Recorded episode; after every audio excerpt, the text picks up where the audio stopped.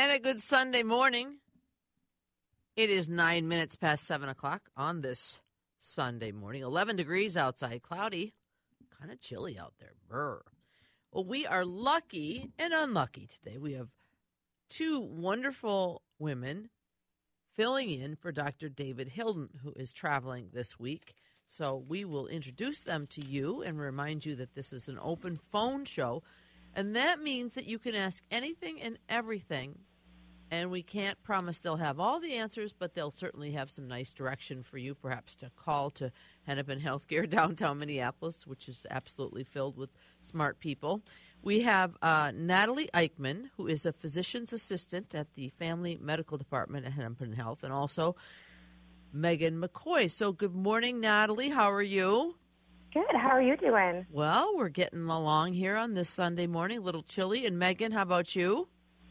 I'm great, Susie. How are you? I'm wonderful. Thanks for being on with us. Well, I know Dr. Hilden gave you a bit of a sort of a primer on what we're going to do this morning, but just so you know, it's basically open phones. And that means that I say that the number to text or call is 651 461 9226. That is the number to either call or text with a question for either of our physician assistants, 651 461 9226. I guess I will start with Natalie, if you don't mind. And you work in the family medical department at Hennepin Healthcare. Um, what are you seeing in your department right now? Is it busy? Are you seeing the flu, or what are are you seeing? COVID? Are you seeing colds? Kind of give us a sense. We've been talking a lot this winter that people are out more, so we're getting like colds. Like I have a cold right now, and I didn't have one last year because no one went anywhere. So what are you seeing? Yeah, Susie, I'm in the same boat. I have a cold right now too, and I'm sure I got it from all the patients that we're seeing. Um, of course, we're we're masked in our clinic and have all the protections in place, but we are seeing so many people coming in with COVID-like symptoms still, and it is keeping us very busy.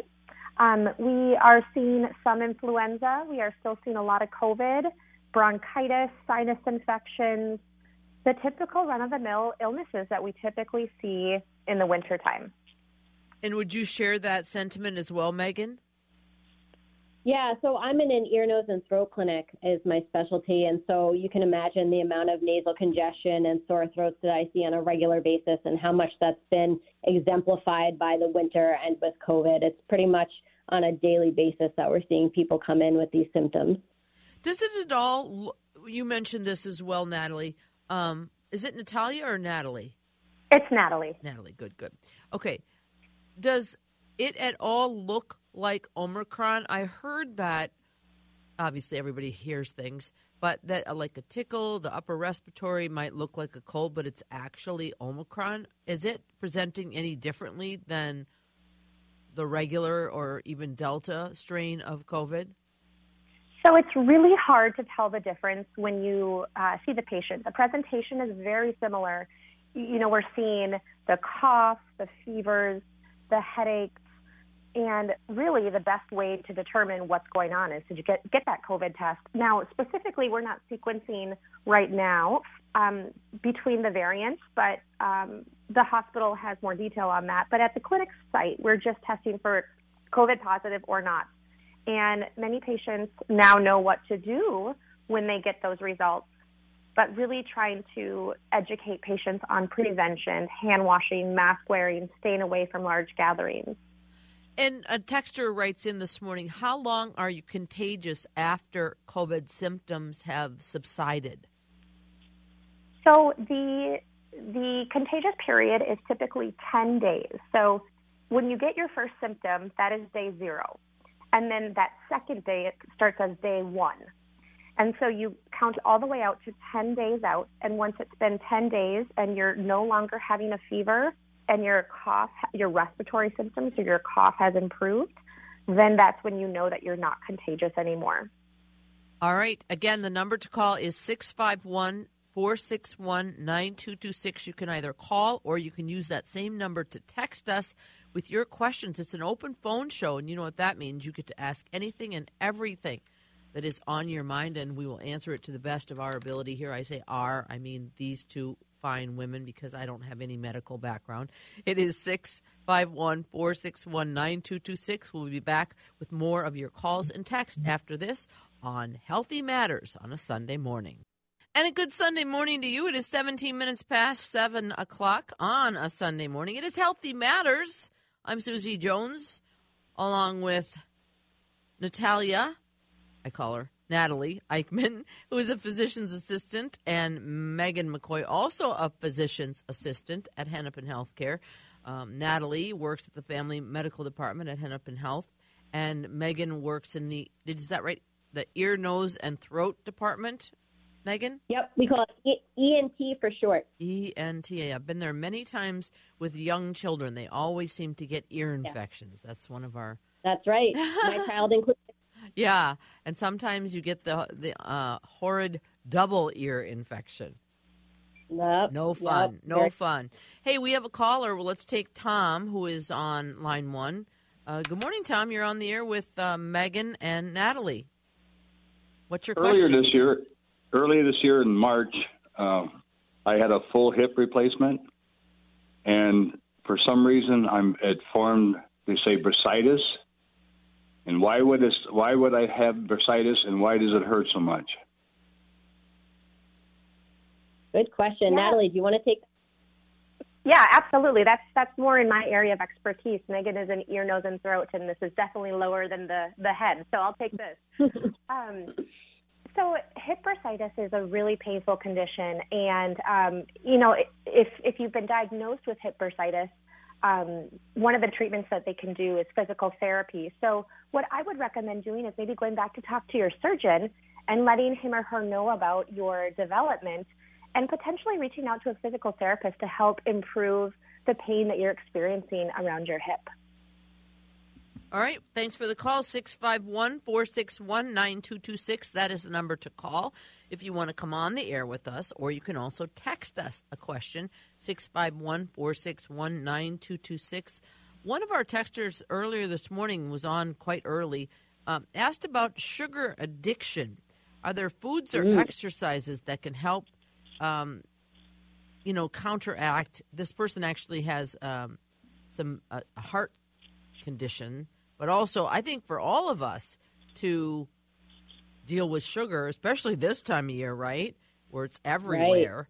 Right. Um, how do you deal with uh, sugar addictions, or even just limiting sugar? Like, what can you do to sort of put a stop to it? And either yeah, one. So this, I'll take this. I'll take this caller too. Um, so I have a weight management program at the Golden Valley Clinic and I have been doing that for seven years, and um, and have really worked with so many patients who struggle with their weight and their eating patterns. And what I will say is that patients that have issues with sugar addiction, there's a few things that they can do. First of all, reading the labels on the back of the of their food items and looking for added sugar. That's different than total sugar. So making sure that the added sugar is the most is the lowest amount of grams added to the product. Another thing that they can do is working on eating more fruits and vegetables that have uh, natural sugars in them rather than um, commercially produced sugars. And then, of course, working on cardiovascular exercise, which is so great for your heart health. And so, simple walking or bicycling and even stair stepping in your own house, you can do that on your own, and that's really going to build the strength in your heart. But if this patient uh, wants more help with sugar addiction, we do have a program at Hennepin Healthcare that we can address those issues, and they can schedule at 612 873 6963. And they can come in and do kind of an evaluation like you would any other di- addiction kind of a situation, or even just not addiction, but just want to know about their diet? Absolutely, yes. We offer an intensive lifestyle intervention program with our providers that provide this type of care for patients, and we offer them nutrition, physical activity, behavior change, as well as medications to help them with their addiction, which there are a handful of them out there that can help with sugar addiction. Yeah, right. And is that something that you have to be referred, or can you go in and if your insurance covers it, you're all good? Yep, you can, as long as we're covered by your network, you can just go ahead and call and make an appointment at the number I just said, 612 873 6963, and there is no referral needed. You know, I think as we come to the end of the year as well, a lot of people have that as a resolution, as a goal to become more physically fit, to be more conscious and aware of what they put in their mouth. That would be a wonderful place to start, at least to get some more information and see what might be available for them if they want to really examine what's happening with their body and, and what changes they might like to see, right? Absolutely. We welcome anyone and anyone from all walks of life, all weight, um, you know, whether they're, you know, dealing with a little bit of excess weight or dealing with a lot of excess weight, we see it all. Yeah. 651 461 9226. That is the phone number. If you have a question you would like to ask either Natalie or Megan at Hennepin Healthcare, we're taking your calls. It's an open phone show, which means you can really ask whatever you would like. Again, sugar addiction was one example of some of the kinds of questions that we get when we have open phone, but it's 651 461 9226. You can call and ask it right on the air, or you can just text it and I will read it to our guests. Uh, this person writes I'm a high risk person. I am supposed to visit someone who is recently recovered from COVID do you think I can visit them without wearing a mask? Mm. I don't know. That seems. I would say, you know, Susie, it, it kind of depends on how long out from recovery and from the diagnosis that person is. Would you agree, Natalie? Yeah, absolutely. I would say that, um, you know, there's no harm in wearing a mask. It's going to protect you more. So as long as they're you know, at least 10 days out from their diagnosis, and wearing a mask would be probably more appropriate than not. All right, very good. Thank you for that call. Let's go to Steve. Steve is actually on our line, wants to ask you a question in person or over the phone, I should say. Good morning, Steve. How are you? Uh, good morning. How are you doing? I'm good, good. What's your question for our guests, our our, sta- our uh, special guest doctors? Thank you, all healthcare workers. And my question is for uh, ear health. Um, I'm dealing with a little bit of tinnitus. Uh, for ear health, is it a good idea to flush out your ears daily with the uh, little blue plunger uh, to uh, just keep them clean? Great question, Steve. I get asked that all the time. Um, so the actual answer is no. Uh, what's kind of nice about our ears the, is that they're actually self cleaning, meaning that you don't need to do anything to get wax out. In fact, we make wax for a reason. It's supposed to be there. And the purpose of wax is to trap any dirt, debris, and bacteria that can get into our ears so that it doesn't migrate down towards our eardrum and cause us problems. So having some wax is actually very healthy. You don't need to do anything to get the wax out basically it grows like skin. Uh, and if you've noticed on other areas of your body that you can see, your skin sloughs off every once in a while. It gets a little bit flaky. Earwax does the same thing. So you might notice one morning you wake up and there's a couple of flakes of earwax on your pillow, or you might see some on your finger if you scratch your ear, but you certainly don't need to go in and dig that stuff out. And in fact, the risk of causing harm is much greater than any benefit you would get from it. So I absolutely do not recommend doing any type of cleaning, especially with Q-tips. That's a big no-no. And yet, some of us still do it. Including... Yes, you do. I hate to admit that. Oh dear, mm-hmm. because obviously the risk is that you'll damage your eardrum. Yes, and I've seen it before. But I understand it's a hard habit to break. And there are people who do get excessive earwax. And I have patients who come in and see me every few months just so that I can clean their ears, but I do it very safely. And that's a fairly unique situation where they actually get so much wax it impacts their hearing. All right. We will take a break right now. 651 461 9226. If you have a text question, you can do that using that line, 651 461 9226. You can also write that number down and call us. We'll take a break here with a couple of commercials, and then when we come back, we'll take more of your calls and answer more of your tas- texts right after this on Healthy Matters on a Sunday morning. And we are back. It is Healthy Matters on this Sunday, this Sunday before Christmas. Again, Christmas is coming up next week. We will be back, though, on the 26th of December with more healthy matters. It is 731. Our guest this morning, sitting in for Dr. David Hilden, we have Megan McCoy and we have Natalie Eichman, both physician's assistants at Hennepin Healthcare. And we have some really good text questions coming in. This person writes, um, well, we'll start with this one. What are some possible causes of an enlarged heart in an adult? Our family mm-hmm. member will have, um, I can't, echocardiogram this week. Uh, what does that mean? And either yeah. one? Yep, go ahead. Yeah, I can take this one. So, an enlarged heart can be from many things. Um, it can be congenital, meaning that they were born with it and they're just discovering it now. Um, sometimes, when the heart is larger, it has to work harder. Um, and sometimes it can be acquired, so something that they developed since they were born. And um, there can also be heart disease associated with it and um, fluid issues.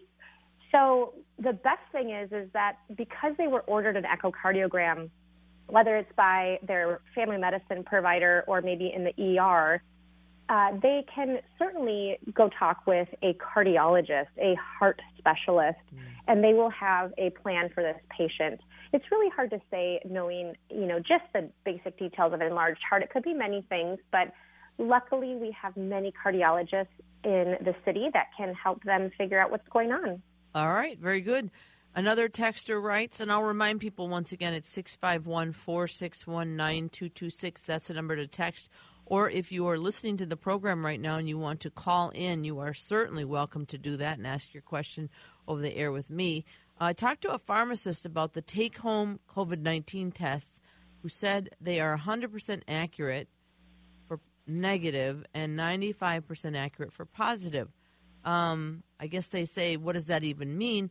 And I would say that a lot of families, mine included, are talking about asking guests before they come to Christmas to take one of those tests that you get at the drugstore and you put the drops in the one hole and then you stick the nasal thing in your mm-hmm. nose and then put it through and wait 15 minutes. It kind of reminds me of a pregnancy test mm-hmm. because, you know, the two lines one is not pregnant and two is pregnant. Do you remember that? I don't know if anyone uh, ever took a pregnancy test, but I have. Anyway, the point is people I know families are going to be getting together this week. And so, is that something that we can do to kind of put ourselves at ease a little bit? What do you say to that, either Natalie or Megan? And just say who you are before you answer. Sure. I'll jump in first. Susie, it's Megan. Um, the numbers quoted by that caller are a little bit higher than my understanding. Um, I am not a rapid COVID uh, expert by any means. Um, but we use a lot of COVID tests in my clinic because we do what's called aerosol uh, generating procedures where we're actually sticking instruments into the nose and mouth and are considered high risk. So we test most of our patients before they come to our clinic. And as a clinic, uh, we have decided that the rapid tests are, because they are not as sensitive, meaning accurate, uh, we are not going to be accepting those. Instead, you're going to have to get the other test, which is the PCR test, which typically takes a little bit longer to get results. Um, but to answer the question about doing a rapid test before you see family, I certainly think it's a great idea, especially if you're asymptomatic. The problem is, is those rapid tests are less specific, again, accurate when you're asymptomatic. They are much more likely to be correct if you're showing symptoms. Um, but it's definitely a good thing to do. In fact, I'm doing it myself and I'm swabbing my whole family um, before we see our family for the holidays because I do think that it gives you some peace of mind. Natalie, I don't know if you have any um, have a different perspective on the numbers there. Yeah, they don't sound as quite as accurate, but I, I can reassure people that taking the home test is a great idea if you have no access to the PCR test and it will give you some information to go forward. So if you get a negative, you can you, you can't completely rely on that. But if you get a positive, it's very likely going to be positive. So talking more mm-hmm. with your doctor, sending them a message or giving them a call um, might help clarify things for you. But I would say in general, taking the home test is better than nothing. Yeah, I was going to say because I think a lot of people will be taking those home tests before heading out to wherever it is they're traveling for the holiday. And Susie, though, that's that's depending on if you can find them. Right now, they're really tough to find because you know COVID is obviously surging in Minnesota. And I went just a couple weeks ago and couldn't. I went to three different pharmacies and couldn't find them. So they're mm. tough. I bought three boxes the last time I was at Walgreens because I thought, well, you know, I just want these around because for work, if we're exposed to COVID, you know, I mean, well, COVID is deadly and horrible and everybody's getting sick. It's also kind of an annoyance and a disruption because once you're around someone who has COVID, a lot of places, including here at our station, you have to have a negative test before you can come to work. And right. that, you know, that's a step. You got to go blah, blah, blah, and get this and that and this. And the, the home tests are pretty quick to give you a negative. And as you said, not always completely predictable, but better than nothing when you need to, you know, sh- get back to work. And I will say right. too, this is Natalie speaking, that if you have COVID and you are diagnosed with a positive test, you are likely going to test positive for 90 days. So getting a test after you've recovered from your illness is not helpful because it will always stay positive in most cases up to 90 days.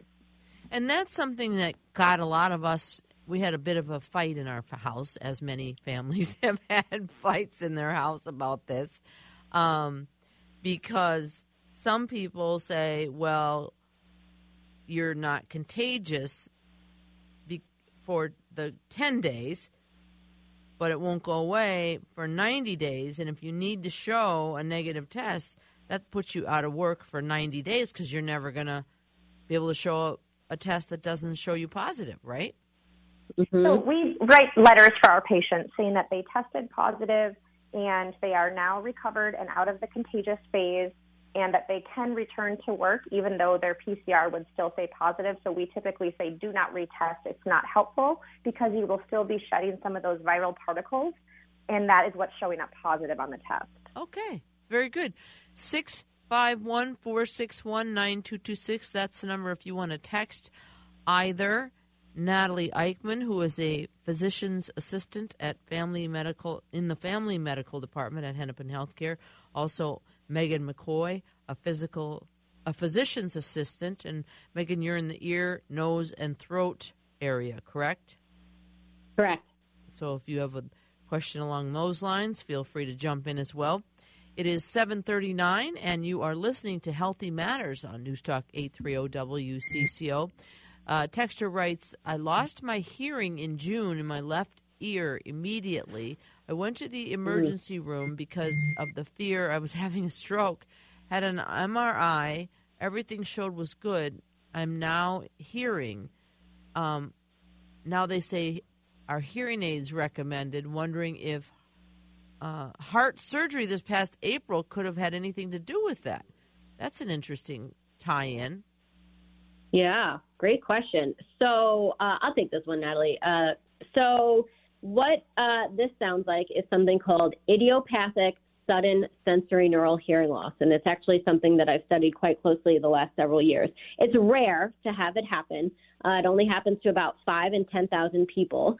Uh, however, I see it fairly regularly within my line of work, and we actually think it's probably more common than that. So we don't know what causes sudden hearing loss. It was a good idea to rule out stroke in the emergency department. Um, and once you know that's not what it is, you're left with this hearing loss. Now, um, with the relation to surgery, I have seen this before. I've seen people develop sudden hearing loss after surgery. We don't know why. Even when surgery is not involved and people get this, we don't know exactly what causes it. We have theories. So, uh, by far and large in the United States, the overarching theory is viral. And COVID can cause this, but even before COVID, we were telling people it was a virus that we can't necessarily test for, um, and antivirals don't work. What does work about 30% of the time are steroids. However, the caveat is you have to get started on steroids within two weeks. After two weeks, it's very unlikely that you're going to get any improvement with any type of treatment. In Europe, they tend to think that this sudden hearing loss is due to a lack of oxygen or blood flow to the cochlea, which is the hearing apparatus. And so they started using something called hyperbaric oxygen, which is a type of treatment that essentially forces oxygen into your body by changing the atmospheric pressure. We have an oxygen chamber at Hennepin, so I started a study where we used oxygen to try and treat sudden hearing loss. And it does work, but again, we have that two week time frame. So after two weeks, it's unlikely to help. And so, for my advice to anybody out there, if you lose your hearing suddenly, like you wake up with no hearing one day, or it happens very quickly as opposed to gradual, you get in to see your doctor or an ENT right away because it is considered somewhat of, a, of an emergency. Uh, to answer the question whether a hearing aid would help, it depends. Uh, it depends on your hearing test. It depends on how bad your hearing is. It depends on whether the connection between your ear and your brain was affected. Meaning, even if you can't hear, if it's loud enough, does your brain still understand it? That would be a good candidate for a hearing aid, as opposed to even if it's loud enough, you still don't understand it because that connection has been lost. So it, it's hard to say just based on that question. But certainly, an audiologist would be able to tell you if you're a good hearing aid candidate. All right, it is 742. We are going to take a break, and when we come back, we've got Frank, Sue, and George all waiting on our news line to ask you questions. So it's 651 461 9226. If you have a question for either Natalie Eichman or Megan McCoy, both at Hennepin Healthcare, both physicians' assistants, and we'll get to your calls right after this. Good morning. It is 747 on a Sunday morning. I'm Susie Jones, and we are talking all things health with Hennepin Healthcare's uh, physician's assistants, Natalie Eichman and Megan McCoy. And we have Frank, Sue, and George on the line, and we'll try to get to all three of those, plus a few texts thrown in there as well before we end the program today. Frank, you are first. Go ahead. You're on the air with our physician's assistants. Go ahead. Hi, good morning. Uh, I'm a side sleeper, you know, with the ear usually in the pillow, and a lot of times I'll wake up and it feels more like there's a liquid uh, type thing in my ear. I'm just wondering if that's just a wax buildup or is that normal? Good Either question, one, yeah. Frank. Do you, do you see anything on the pillow when you get up? I'm sorry, Frank dropped off, so you'll have to just Oh, sort of give us your best your best answer. Yeah, so it could be, you know, when we, this is Megan, when we sleep, our uh, bodies heat up, as does our earwax in our ears. And when earwax heats up, it can liquefy a little bit, and so it can feel like you have some liquid in your ear. Uh, and that's actually a fairly common thing that I see. I asked about if there's any drainage on the pillow because it could indicate something else like an infection um, or, you know, sometimes eczema in the ear can do that as well. So uh, certainly something, though, to get checked out just to make sure. All right, very good. Let's go to Sue next. Sue, you're on the air with the physician's assistants. What's your question? Thank you. Uh, I just had recently a blood test, and they said my potassium was really high, 5.5. I eat spinach, nuts, and bananas every day. Do I quit it, or what else could I do? Thank you. Thank you for the call, Sue. That's an interesting question. So I'll take this. This is Natalie. Um, this is definitely a concern. We de- we don't want to have your potassium go too high. It can be very dangerous for your health. Typically, it's from a medication. So, talking with your doctor right away about which medications you're on that can cause something called hyperkalemia. That is what high potassium is, and talking with them quickly so you can decide if you need to stop this medication or if you need to take something to help improve the number. Typically, it's from a blood pressure medication. So having that conversation is important. All right, very good. Let's go to George next. George is on the line as well with a question. Good morning, George. Good morning, ladies. I'm uh, 87 years old, and uh, for the last 40 years, I've got steroid or cortisone shots in both hips every 90 days. And unfortunately, it only lasts for 30 days, but they won't allow any any quicker. And I also take a uh, topical gel, 100% or 1% diclofenac or something like that. And I'm wondering if the uh, topical gel is doing any good. Is there anything better I can use? And is there? Any, I also did physical therapy. Is there anything I can do other than hip surgery? Thank you. Thanks for the call, George. That's a great question, George. I'll take this one. This is Natalie in the Family Medicine Department. So this is um, so unfortunate to have hip pain. It's it impacts you so much because you're walking every day, and so you can feel it all the time. Um, you know, if you've tried the steroids and you've tried the gel and physical therapy, there may be a need to pursue surgery, but only your surgeon would know what to recommend. Um, physical therapy is usually one of the greatest options. So maybe revisiting some of those exercises or maybe meeting with a new physical therapist to get another um, opinion could be really helpful. But talking with your doctor and seeing if they think that a surgery is an option for you is a good thing to do. Although the recovery can, you know, be really tough, so it's really a balance of what you want in your life. All right, this texter writes, "Hi, Chris from Lakeville. I got a breakthrough COVID case at Thanksgiving. How long do I need to wait to get my booster shot? Either one of you? Ooh, that's a good question. How would you answer that, Natalie? So we typically say once you've recovered from your illness. So, you know, it could be as early as 10 days, two to three weeks maybe out from your original illness is going to be the rough estimate, but it really depends on on each patient. Mm. So I think you can safely say somewhere between three to four weeks, potentially, depending on what your medical provider would recommend. Another texter writes. But the important I, thing is. Oh, go ahead. Sorry, that's okay. Go ahead. the important thing is that you do get a booster, even though you've had a breakthrough case. Uh, we're still recommending boosters for everybody. Okay, good to know. Keep getting those boosters. Will we ever have a fourth booster, or is there no way to know that quite yet? I mean, a fourth shot. Do you guys have any sense about that? Have you heard any rumblings? I know. Yeah, I think I think uh, what I've read, and again, nothing is official, is most likely this will be something you get yearly, like the flu shot. Mm-hmm. We're hearing a lot of, we're getting a lot of questions about flu shots right now. A lot of people um, I fell ill Monday, went to the doctor Tuesday, was diagnosed with influenza. Um, one wondering here is it Sunday? Would they still be contagious today? That's such a big part of our conversation is going to be the next couple days. Is are we contagious with anything? Um, how long does influenza generally stay in your system? So I would tell this patient, and this is Natalie, by the way. I would tell this patient that making sure that they have no fever or respiratory symptoms um, roughly about 10 days out. You know, we're, we're trying to be really cautious about passing on any illness to family members, especially during the holiday times. So waiting as long as you can to start interacting with people. So probably around 10 day, 7 to 10 days would be my recommendation.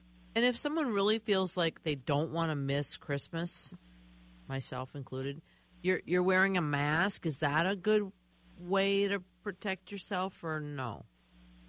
Certainly. So, masking is so effective at preventing any spread of respiratory illnesses, influenza, colds, COVID.